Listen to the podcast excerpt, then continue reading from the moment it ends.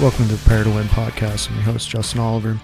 Here at Dane Lee, we're going to get into uh, kind of a Q&A episode of questions that came in.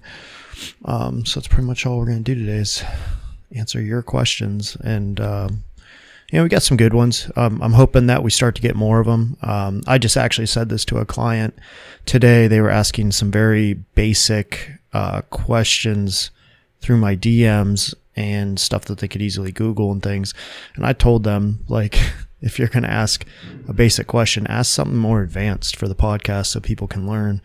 Um, and that's what I'm finding is a lot of people out there uh, aren't asking like more advanced questions, and even other podcasts I listen to, oh, I get it. I, we think we don't know a lot, but it seems like compared to other people, we must. Because there's a lot of softball mm-hmm. questions getting thrown out to almost every podcast I listen to. And I feel like a lot of people are regurgitating, or not regurgitating, they're answering the same repetitive questions over and over and over again, mm-hmm. um, which is understandable when there's a lot of beginners and it's a growing sport. But people also need to do their own research and start to learn a little bit for yourself. Um, and not saying waste people's time, but like you're you're asking questions that like you could easily just kind of hop on the Google and know for yourself. Um, so I'm hoping you know we'll start to get. Uh, I think a couple today are pretty pretty good. Um, but if you're going to ask questions, and I think any podcast will say this, if you're going to ask questions, like, yes, we're here to answer questions, but try to actually critically think about it first. Um, don't ask something that like you can easily just Google or look up for yourself real quick, and it's a one, you know, one or two word quick answer. So well, that was kind of the reason we talked about doing the 101s. It's like, hey, let's make a video yeah. in order to answer some of these really basic questions, like how do you set up for a squat? Yeah. Like, what's the entry level thing that someone would want to know mm-hmm. about where to put their feet going into this? What should it feel like when yeah. they uh, brace? That kind of yeah. stuff, so that we have a resource we can send to them. But once they've been doing it for say a couple of weeks mm-hmm. and they say, Hey, I've been following this video and I'm feeling this when it happens. What should I do? Yeah. Now you're starting to get into asking a question that the coach can be able to really help you with as opposed to just kind of looking things up and getting lost in the weeds in Google, like you were saying. Yeah. I think, I think a lot of people, um, you know, like I said, when I talk to people, uh, most of the lifters that I know, they, I don't want to say we all know the same things, but it's like, you got you heard it or you've done it or you know mm-hmm. and you can tell like in your squat or in your deadlift or in this you can almost pick apart yourself and know like what happened. Mm. um and i'm talking like the lifters like that are on that higher level. And I, maybe it comes with time. I don't know. I'm, I'm i keep trying to figure it out because i'll get questions that like i you know that we all fi- we had to figure it out on our own. And we figured it out in the first like six months to a year of powerlifting. I got people that are four or five years in asking me a question that I'm like, you still kind of don't understand that. Uh, I'm mm-hmm. not really sure, but anyway, let's get into some questions. All right, first question: How often should you get a massage during the CrossFit Open? Um, this was not coming from a high level CrossFit athlete, so mm-hmm. it's not as if we're taking any of that into account as we're going through, but still important. Yeah. Um, Did they say like what type of massage they mean, or they, they just in general? In general, said massage. So I'll end up clarifying going through because when I answered it on Instagram, I said ideally, like if you weren't worried about time or money, I would like to work on somebody at the amateur or like hobbyist level, like twice a week. Mm-hmm. I'd want to work on them. Let's say the workout comes out what Thursday. I believe it's Thursday night. Yeah. So they do it. Let's say once or maybe even they get a second shot at it. I want to see them Monday on the like the first day that it's closed and they're not going to do it anymore so I can do a mm. flush. I want to yeah. help take care of their system. Whatever that looks like. You might not have a lot of muscle damage, you might not have a lot of inflammation necessarily, but you could have a lot of neurological fatigue mm-hmm. from what it was. It cuz they just throw out really anything. Yeah. Like especially a lot of times people are running the workout twice. Mm-hmm. A, a lot of people end up doing that. You can have some movements in there that you haven't done for a while. You could have some volume for movements that you haven't done. So you could have inflammation in the joints, irritation. Um, so I want a chance to be able to work on that without worrying about what's coming for a couple of days afterward. That one's really important. then the second one that I would like to be able to do is a day of therapeutic work like the day before it comes out. So maybe on Thursday Yeah. because you don't know necessarily what the workout is. And even better would be if they got worked on, say, Friday after you found out what it is, but you're not going to do the workout until like Saturday or Sunday. So I've got an opportunity to see what you're really going to need to utilize, know what it is that has to be worked on for you as an individual, kind of mold those two together, and get a therapeutic session that isn't going to fatigue you too much. Like I don't want to do deep tissue. I don't want to go heavy on certain things on that session, say Friday. Yeah. But I can prep your body uh, so that you're moving better and you're in a better state to take advantage of whatever that workout is. Like that would be my ideal. Yeah. I, I I think it depends on what what structure they're going to take too because a lot of people some are run and gun. I'm doing it thursday night here we go and then they'll do it again on like saturday or sunday um, sometimes push to monday. Or you got the people that will game plan. They'll maybe run it friday or saturday um, depending on what it is. If it's like a one and done they might do it on saturday um, or friday night and just be done with it. And that kind of leaves them some room that if something went haywire they could maybe run it again monday but Right. You know, it all depends on each individual there. So All right, next one. Best bang for your buck mobility. Um, are, are they talking like a tool? I there's I had two questions. Uh, actually, uh, including the the CrossFit one with the massage. Things weren't super specific, so I kind of decided how I wanted to answer these, put them in my own context. Um, but they didn't mention if it was a tool, if it was a stretch, if it was uh, the best Like, resource for like it. for your yeah for your time, kind of what to do. So when I answered online again on Instagram, I went with it as if I were to try to improve my mobility as much as possible, just in general, what would I focus on, and how often would I do it? Um, my first one go to is you see a chiropractor. Like that is the philosophy of their profession is like they're going to help to mobilize the areas that are restricted for one reason or another. Um, what's even great about that? It's fast.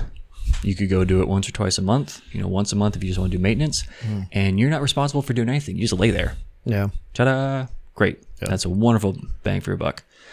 Um, the other one I really like, if you were to think of mobility in terms of uh, like strength deficits on like one side or the other, eccentrics are fantastic. as You're going through it. That being said, obviously you'd want to have a conversation if you have a strength coach on where that would fit in, how often to do it. Would that mess up programming? Would you have to hold off on doing that until a certain time? Like there's a whole conversation that goes with that, but eccentrics for the like a lightweight eccentric for the purpose of increasing range of motion. Yeah. Very helpful. Uh, and the last one is the two areas that people are most restricted that I see when it comes to, you know, barbell sports, T spine, ankles yeah, like help work on those if you're only going to pick two parts of the body that you really want to increase mobility to see big bang for your buck mm-hmm. those are your two One thing um, I'll say, let's let's go from like a more of a, a warm up standpoint. Is mm-hmm. just your warm up. yeah You'd be amazed how many people I'll see come in and within you know two minutes they're under the bar, and that's what they do. They and I understand some people can do that, but it's probably I don't give a shit how well you move.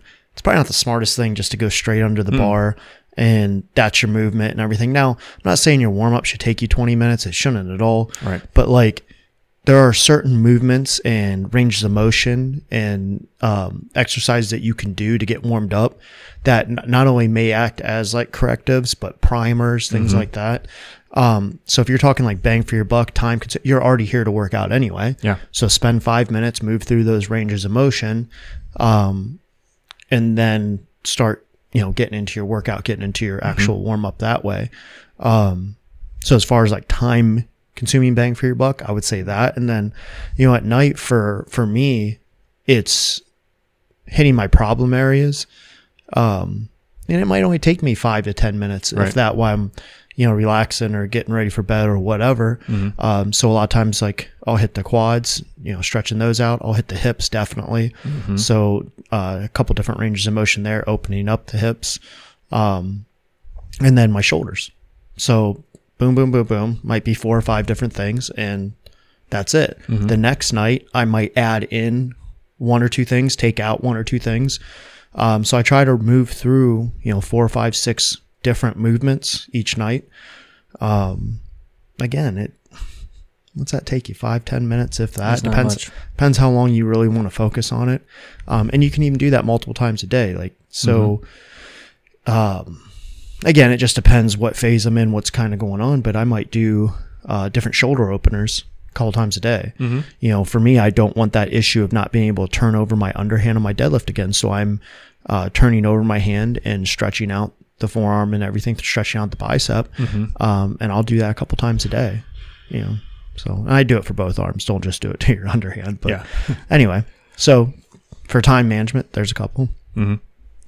There was a interesting thing that I saw where they talked about this concept called interoception. So proprioception being one of the senses where you have awareness of where your body is in space. Mm-hmm. But interoception being your awareness of what's going on internally. So like you were saying like throughout the day, if you're someone who is aware of the times when you oh I feel tight, I feel mm. stiff, I feel like I've been sitting for a long time and things just need to move, you can use that as your cue to like get up and move and stretch and you know do whatever it is. But there's all kinds of different things that are out there strategies where it's like every time you walk through a door take a second stretch out your pec. Mm-hmm. Like having that external cue going on or you set a timer on your phone where it's like hey it's been 30 minutes i'm going to get up and move a little bit so you can build those having a nightly routine those are fantastic and they build up i mean if you have like you were saying a five minute routine that you do at night that adds up to a lot of extra help, you know, mm-hmm. by the end of the week or the end of the month. Yeah. All right, number three, minimum. This is another one where they weren't too effective with it, but minimum effective dose of recovery for powerlifting. So when I looked at it and thought, for the powerlifters that I work with, who are the people that I could give like one or two things to that would need me less? Yeah. It's like one, you need better technique. Mm-hmm. Like the worse your technique is, the less that I can actually help you because it's it's a sinking ship, and I've got a bucket at that point. Yeah. Um, and then the other one comes back to mobility because, like you were saying, you can use mobility if you've got needs for it, any part of the body. You can make it a warm up or a cool down or uh, an active recovery day, a nighttime routine. You can fill it in anywhere. Yeah. It's super versatile on how you use that. And the people who have greater mobility within a range, obviously, like a certain spectrum, again, you're not fighting a losing battle. Like if you've got somebody who's got terrible T spine mobility and they're trying to squat and like they're just falling over as they're going through because they can't keep their chest up in the right position, it starts having this cascading effects on other parts of the body. And now you're not only trying to help them with their mobility, you're also trying to take care of all the damage that there is occurring in other areas and the trauma that's happening. Mm-hmm. And you're fighting like a two front war when you're doing that. Whereas if you've got a mobility practice, you're having to put less and less time and energy into the recovery of those other areas on the body because they're taking less trauma. Yeah. So like immediately go get a coach, mm-hmm. get on work on the technique. How often would you want to coach? I mean, you'll be able to answer that better than I was, but my response was, how often do you do the big lifts? Every time that you do a big lift, you would want a coach watching that, whether it's a video or in person, Yeah. you know, whatever it is. Um, and then the mobility aspect, do it four times a week, Yeah. like at a, as a minimum. Well, it's and like you said, it's. Uh, I I could think of a lifter um, I just took on last week. Um. So, it was kind of the classic thing of like in her sumo deadlift, she's way out over the bar. The butt's kind of high up. She's not wedged in right. She's not anchoring right. She's not. So like that wedge in and that anchoring down on the bar isn't there. So what she's automatically doing is her hip is way up and her head's kind of forward and down. So her her um, you know people can't see this on video, but like or on the podcast, but like um she ends up just kind of rising together and then shoots her hips through. Yeah. So automatically, like, okay, we're putting pressure into the low back. You don't, do you have good extension? I'm sure she actually does. She just doesn't know how to utilize it yet. Um, and not to mention, like, the head being in the position it is. Okay, now we're going to have, you know, C spine issues or something like that. Um, are those issues there? We'll, we'll see. you know, it was like kind of the first video that I saw. And I'm like, okay, we need to correct that Yeah. real quick. Um, but it's like, how much better is her recovery going to be simply because of those couple fixes on her technique? You know, so um, I think that's one of the most vital things. Like, if you are someone that wants that minimum effective dose or not to spend an overabundance of time on your recovery stuff or just not be injured, you know, um, the technique's going to have to improve. You're, the better you move, the less likely it is that you get injured or need more time devoted to recovery in the sense of like now I have issues that need help to Yep. be repaired. You know, so And it's a non-traditional answer based on what we've talked about before, where normally the, the big two that I push, like you need sleep and nutrition. Mm-hmm. You can't out sleep an injury that you give yourself because of bad technique. Yeah. You're like no amount of nutrition is going to fix the fact that you're just moving really badly. yeah, Um, is it going to help prevent a worse injury because you're well fueled and like you've got the resources? You know, maybe because you have better tissue health. But a hurt back is a hurt back because you put yourself in a terrible position and tried to lift more than you should there. Yeah. It's like, yep. all right. Uh, number four, thoughts on calf training for weightlifters. Uh, That one. Are we we going on a stage? oh man. So, I, the guy who wrote this one in is uh, a serious weightlifting athlete, and so I took it seriously when he did it and tried to think of a way where it would be applicable. Um, so, as opposed to just like doing calf raises for the sake of aesthetics uh, or any kind of strength, if you were to have someone who has, uh, say, Achilles issues, or they start to get some kind of like plantar fasciitis issue, um, or like a calf strain, especially that rear foot in a split jerk, like you're coming down with some- serious force that's going to be spread out, you know, through that area. So if you were to talk about calf training as prehab, all right, that makes sense. If you, because you're not probably going to be able to give it volume in a way that is meaningful beyond what it's already getting during training. Like the amount of force that is being applied, you know, both concentrically and eccentrically, you know, during weightlifting, it's huge. Yeah. Um, especially like receiving that bar and the different positions, it's enormous. Yeah. Um, like regardless of your level, Like, just the act of absorbing in something like that is two to three times your body weight with nothing on the bar. So you start putting kilos on the bar, and it only becomes that much Yeah. more exaggerated. So if you were to do something for the sake of prehab and you're doing it, you know, a couple times a week, yeah, you know, that makes sense. If you have an imbalance where you have a previous injury and you've got one side that uh, is getting aggravated because it can't keep up, okay, yeah, that would make sense as well. But those are the scenarios that I came up with where it makes sense. Yeah. That I mean I I, I can't really say um that there's a reason to focus on them for aesthetics and weightlifting. Um so I, yeah, I agree with uh, with that there. And the thing is like when they're when they're reaching that final extension anyway, like you're using that you know there also. So it's like you're still getting extension there. Um I know, I guess if you wanted uh, to do a couple extra things. Like you could do a couple sets of calf raises. It isn't going to kill you. It's not going to hinder you in any way. But, um, yeah, that's a that's probably one of the most odd questions I've ever heard in weightlifting. So I don't think because I was looking up some information where they talked about how certain joints were involved in both the extension and the flexion phase, and like it, it shivers between the hip, knee, and the ankle.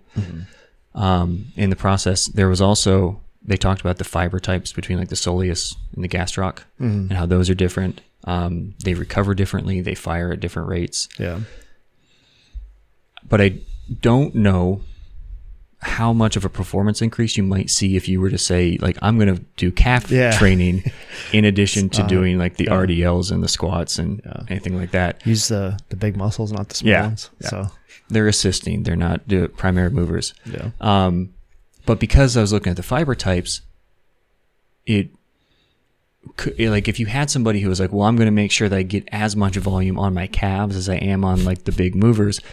I could see it very easily starting to happen where you overtrain that, start having issues that you instigate. So you'd want to be careful. calf strain, and then you can't, Can't. get into like a front squat Right. position even. Yeah. So All right, last one. Uh, where do you find ice baths to be useful, if at all? And I've talked about it in the past, yeah, I think we've covered this one Yeah. a couple times. Yeah. and since then, I keep seeing more and more research that comes out showing that there's really not much effectiveness for using an ice bath in controlling DOMs compared to active recovery as far as just like general movement versus massage versus heat. Like if you do a hot bath, same. Um, in fact, there's information that shows that if you were to do an ice bath within a certain window of time post workout, that you can actually diminish some of the returns like of that workout because the body wants, or I shouldn't say wants, but needs to have that inflammation in there as a trigger for some of the processes that have to happen next. But if you were to do an ice bath for different reasons, it can be really effective. Because, like we talked about, like DOMS is a terrible measurement What- for things for Well, recovery. Let, us take a step further. What about um? Because this is kind of big. You'll see it in collegiate sports a lot, and a lot of times those guys are running like two a day workouts or something like that. Mm-hmm. Do you think it's effective? Let's say they have a morning workout, they hop in an ice bath because they have to be back for a secondary training at night. You know what I mean? So, um, and that may be happening four or five ti four or five days a week, where they're running kind of a two a day, you know, workout routine. Maybe they're they're practicing in the morning, they're lifting at night, or vice versa. You know? I think if you were to run it as part of a protocol where you said you're going to do like contrast baths, so you know, being the ice bath, and I see them do ladders a lot, where it's like three minutes cold, three minutes hot, two minutes cold, two minutes hot, and like you keep working your way down. Um, I've seen some other ones where it's just constant. It's like you know, two minutes, what two minutes, like just back and forth. You would get some fantastic passive flushing from that, which could be really helpful. You know, if you're doing two days, um, because you're you know causing a lot of constriction when you're going into the ice bath and then opening up you know vasodilation when you're going into the the warm bath uh, or just heat in general. Yeah. um, the pressure of the ice bath also has a nice effect for some of that constriction and like lymphatic flushing effect. That can happen. It's not as much as movement but it's there. So if you were to use it as part of a pro not on its own but as part of a protocol on a two a day that would make sense to me.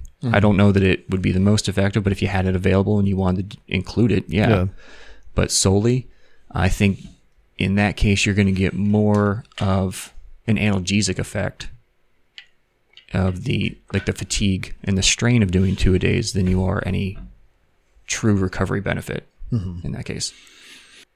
I did have one on uh, bench press setup, and the person was having trouble, like basically trying to find tightness. So there's there's two ways to set up your bench press setup. All right, it's either going to be from the top down or bottom up.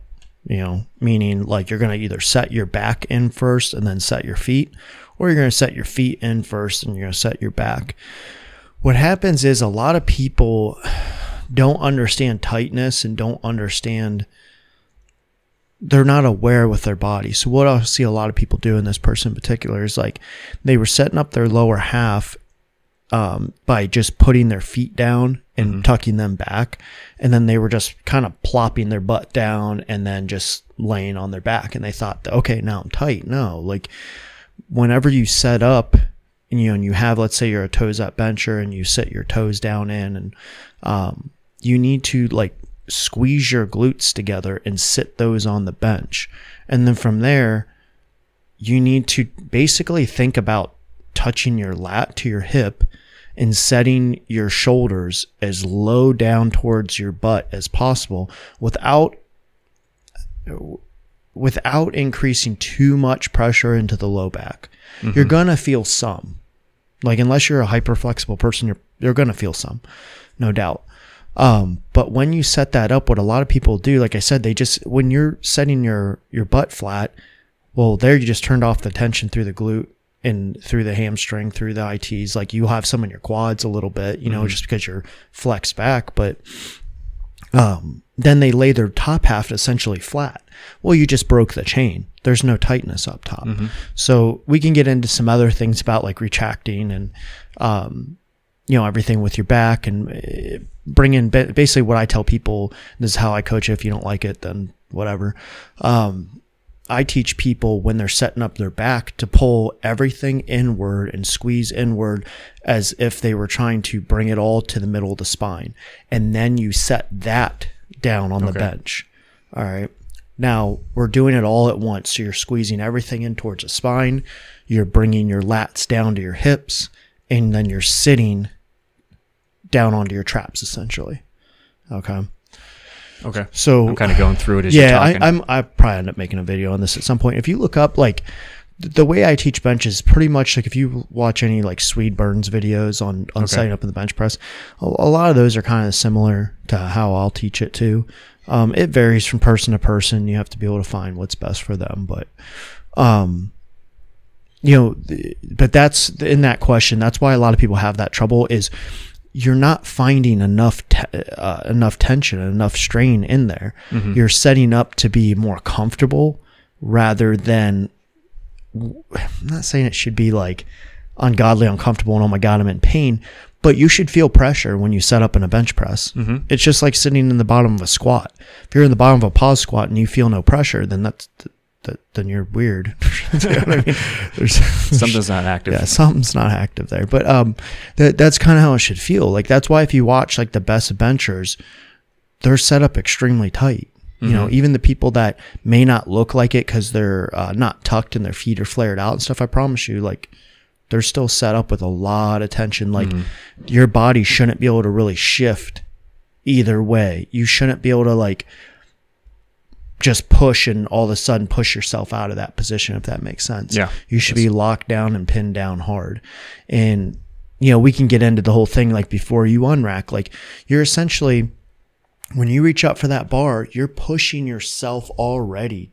I'm getting away from the mic as I'm showing this, but you're pushing yourself already down into the bench, driving through those traps, down through the bench into the floor, essentially, is what you're trying to think about. So you should already be in that position of tightness. And that's why it's good to get, you know, that handoff. Um, because you're so tight that like trying to lift that off should feel fucking weird. Mm-hmm. You know what I mean? Not to say you can't do it. If you, you know, there's methods to self, uh, to self handy and all that stuff. We're not going to get into that deep because people need to first get the basic concept of Yeah. setting up in the bench press down. So This is something when you mentioned awareness of tension, like people just don't have that awareness. Many people um, are able to create positions, yeah, but they don't know what it feels like to use muscles in a way to create that position. And uh, I know that we've talked about this with Dan quite a bit, where looking at somebody like, oh, they're not they're not mobile enough to be in a good front squat position. And he'll say like, well, if I just if I give them a cue, if I help them to feel what it's like to really use the upper back to lift the chest, to get themselves into a proper, you know, front squat position, suddenly they're mobile. yeah, And it's like the verbiage is wrong. It's like, are they mobile enough to do it? Yes. They don't have the proprioception. They don't have the body awareness to know what it feels like. And then once they learn what that tension is, then suddenly they're able to reproduce it. It's this, you know, aha moment. Mm-hmm. And similar to what you're talking about with the bench, it's like fi- help getting that person to realize what creating tension is really like. Because as far as they know, they're tense. You know, they have their body nice and tight. And you're watching it going, no, like I, I know what your muscles should be able to do, and like mm-hmm. it's not happening. yeah, And helping them with that proprioception, it, I mean, it's a literal light switch yeah. once they feel Well, it. it's it's kind of funny when I'll work with people in person and they'll set up for the bench press, and then I teach them, you know, okay, no, I'm gonna kind of push you a little bit or mm-hmm. tell you when. And the best thing is like, you know, if if people allow it, is I I have them kind of set up their lower half, and then like I will take and I'll put my hand under their upper back and on their shoulder, and I will angle them and pin them where they should be. Mm-hmm. And you should, every time their face lights up, like, cause they feel the pressure of Yeah. that and they feel how tight it is. And then their bench flies. Mm-hmm. You know, we'll take the same weight again and the bench will start moving. It's Yep. like just that little change there it created that tension for you to be able to utilize everything in conjunction. You know what I mean?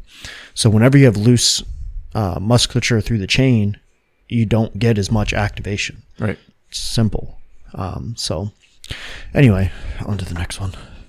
I'll probably end up making a video on it. I thought I made one before, but apparently I didn't. So I'll make one at some point. Um, Hey, biomechanics. That's that's the other thing. Is like when you set these lifts up, you have to think like you're building a structure. You have to be, Mm-hmm. you know, like you have to understand like the angles of everything. You have to understand like you don't build a house on sticks. You Right. know what I mean? So anyway.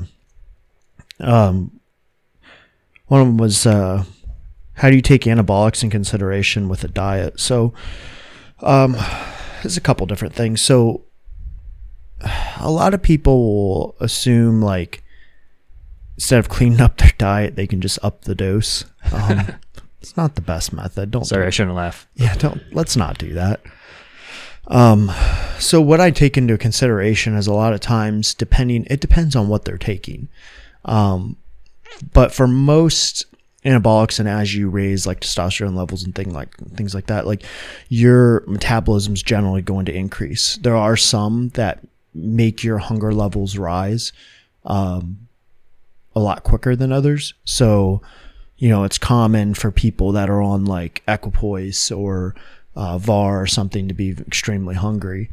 Um, so I kind of, you know, try to take into consideration like what they're taking, um, and then w- from there what they're doing. So, you know, if you're a power lifter on drugs versus a bodybuilder on drugs versus a CrossFitter on drugs versus oh CrossFitters take drugs. Oh yeah, they do. anyway, but um, Now they're all natty. yeah, versus like you know an Iron Man on drugs. You know, it's it's all different things. You have to take that into consideration also. Um, but generally, like people that do take things, um, they are going to have one that increased metabolism.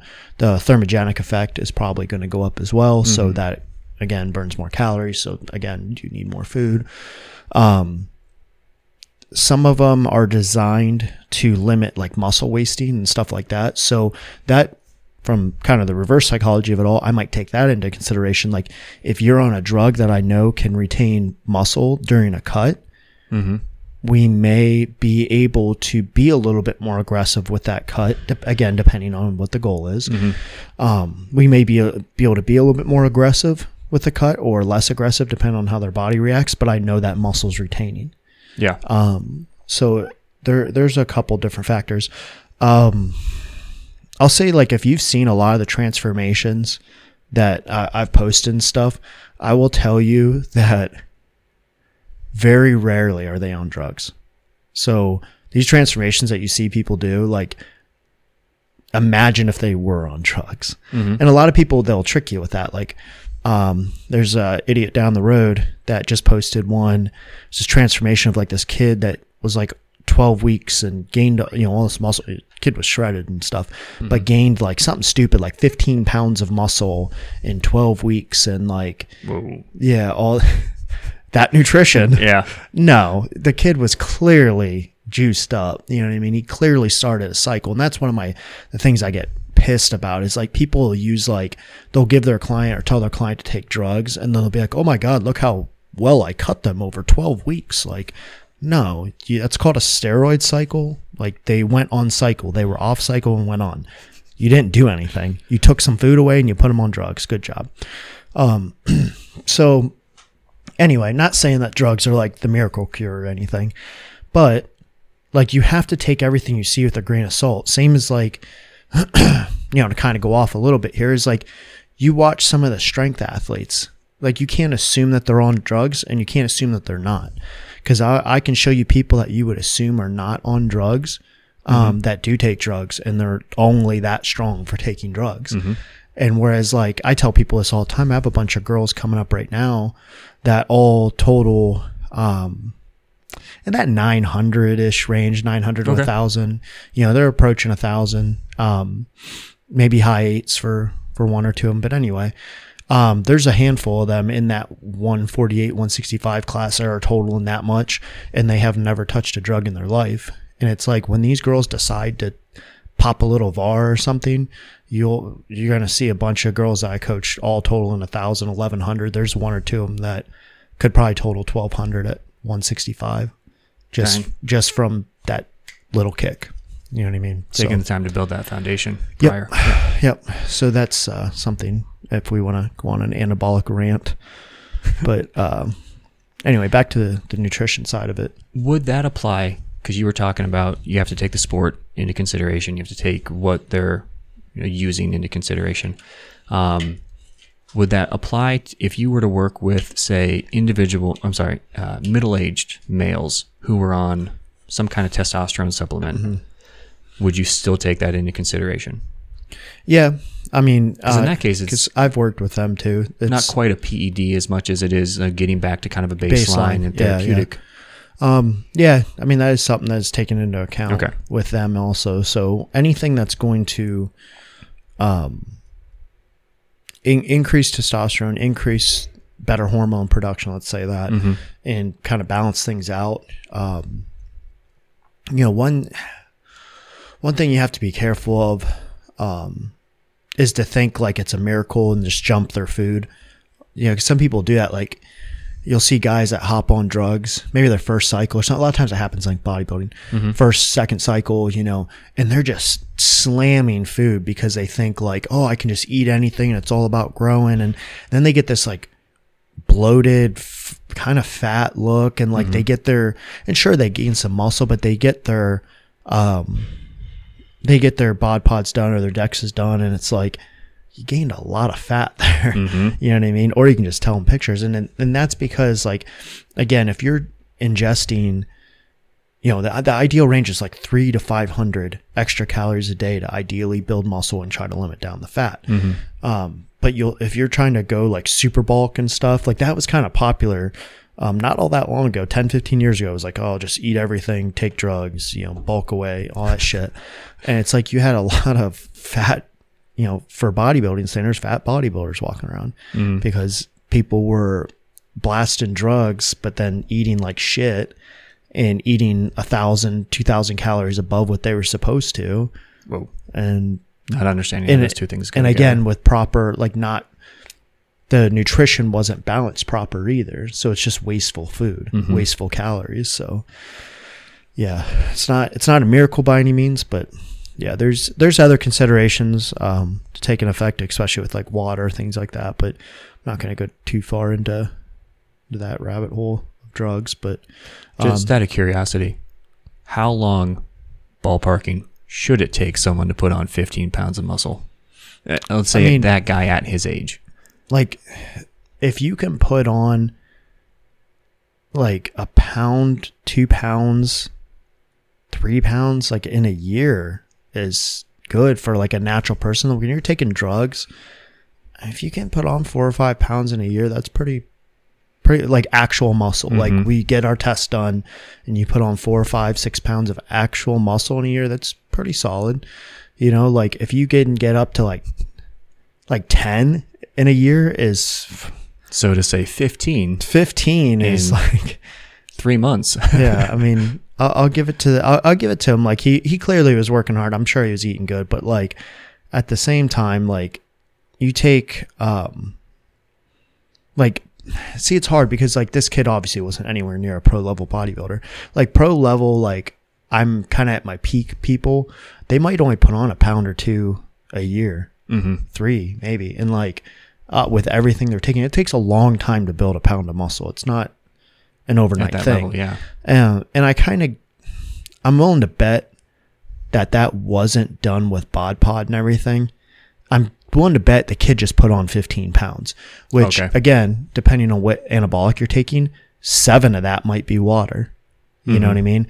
Couple might be fat and then a little bit of muscle. hmm I mean, that's, that's the honest truth of it. Like, a lot of people when they hop on anabolics, like you can retain five, six pounds of water very easily. Yeah.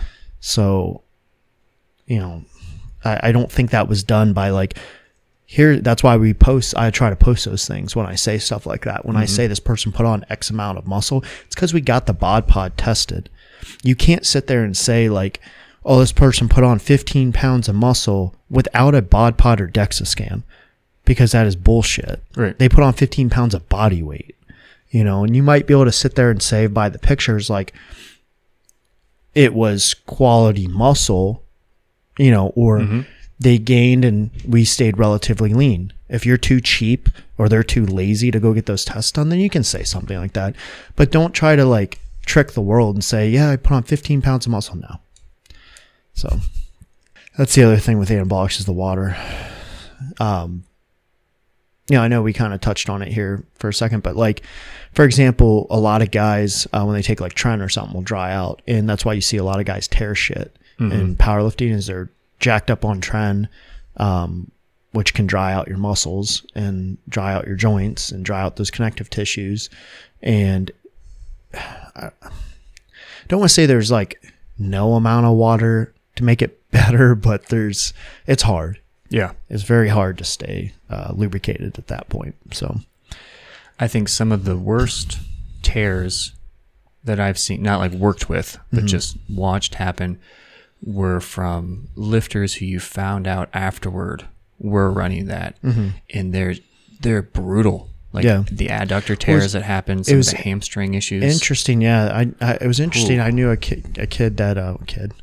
He's just younger than me, this guy, but um, he tore his adductor and he tore his hamstring before, right? And I don't believe. I mean, he's had other minor injur- injuries also, but those were like two big ones that happened during a prep phase. And um, when he went to a doctor that was like kind of familiar with it, and the doctor asked him if he was running that. He was like, "Yeah." When when he since he's stopped using that compound altogether, I don't think he's torn anything. I don't think he's been hurt. I don't think he's tweaked anything really. So like, there might there might be something definitely to it. But Yeah. it's again every there's outliers too because there's people that blast Tren and never have an issue at all. never have an issue. So I think that's uh that's about it for today. So a couple announcements with stuff with uh, our signups that we're doing on the website.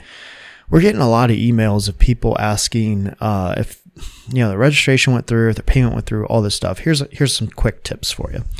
When you submit your registration, it tells you it's submitted. If it says it's submitted, I promise you it's submitted. Two, if you're Venmoing us money, you can go back in your Venmo. I, and I'm old as shit, and I know this. You can go back in your Venmo, and it will say that you sent that person money. Like it's not going to stay there if it wasn't sent. You mm-hmm. know what I mean? Um, PayPal, same thing. You kind of get a confirmation that money was sent.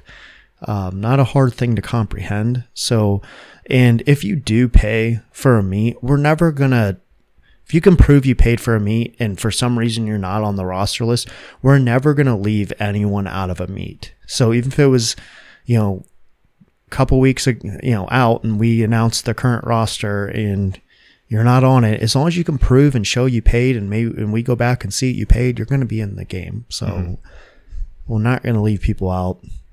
We run like legit business. So if you're, if you're submitting things, it's going through. Let's put it that way. Um. Oh, Dan uh, said I think he's. I don't know if he's got it registered yet. Uh, he is going to have another level one weightlifting course. Uh, so if you're interested in getting your level one in Olympic weightlifting, uh, that will be June fifth and sixth. Might have to. I'll have to talk to him see if he wants to get maybe a link out there on social media or on our website. But um, because that's through the USAW Yeah. website, right? Yeah, yeah. You Yeah. just go to the USAW website and sign up for it. So he always has a pretty good turnout, um, even during the, the whole COVID times. So, um, trying to think what else. Thought we had something else maybe coming up, but it's just so many people are competing. Yeah. Feels like there's a lot going on right now. There is people going through prep, people getting ready for competitions, both weightlifting, powerlifting. Yeah, there's quite a bit going Yeah. on. Yeah, we got fuck. I think there's like 20 people competing from the gym in the next three months. Mm-hmm. So pretty much the whole gym's in prep, which is cool. A lot of people are. Uh, okay, there's going to be some serious numbers. It's fun watching that because it's a very different energy Mm-hmm. with the training. Not like better or anything like that. It's just different. Different, yeah. You watch people have like different focus when they're in because they've Mm-hmm. got this uh, specific goal that's coming up on a time frame. Yeah. It's fun to watch. Yeah, it's different.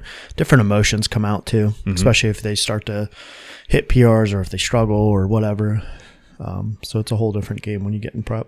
That part is interesting watching the mental aspect of it when people start to struggle because you start to see some true colors come out Yeah, in those moments of yeah.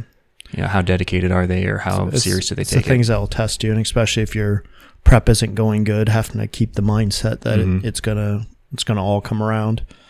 I started so- uh, working with a lifter just last week doing recovery programming, uh, and she came in, and we, like I've worked with her as a massage client before in the past, and she's been powerlifting for a number of years, and she does well. But one of the things I explained to her with the recovery program, because she's doing a lot of things right already, is one of the benefits of this is that it's going to take a lot of pressure off your shoulders in understanding when things don't go well because they're not always going to go well. yeah, It's rare that you're going to have this incredibly smooth prep period. And she's getting ready for nationals coming up. Like things are going to go wrong. That's it's the mm-hmm. nature of it. Like there might be a little tweak that happens. You might have a period where like you just feel dead for like 10 days and you can't figure out what you're doing wrong. Like that's why I'm there. Mm-hmm. And if you know that those things will likely happen, but you also know ahead of time that you've planned kind of by working with me to be able to figure it out. And then when they happen, if they do, you'll have a strategy to get through that. That really takes a lot of pressure off people. yeah, Let them know that they've got that backup. yeah. Good questions today. Let's bring more in. We're starting to hopefully slowly get out of my DMs. Start to- Little there's there's more in my DMs. I'm just not going to go through and find them. Put them on the the podcast link.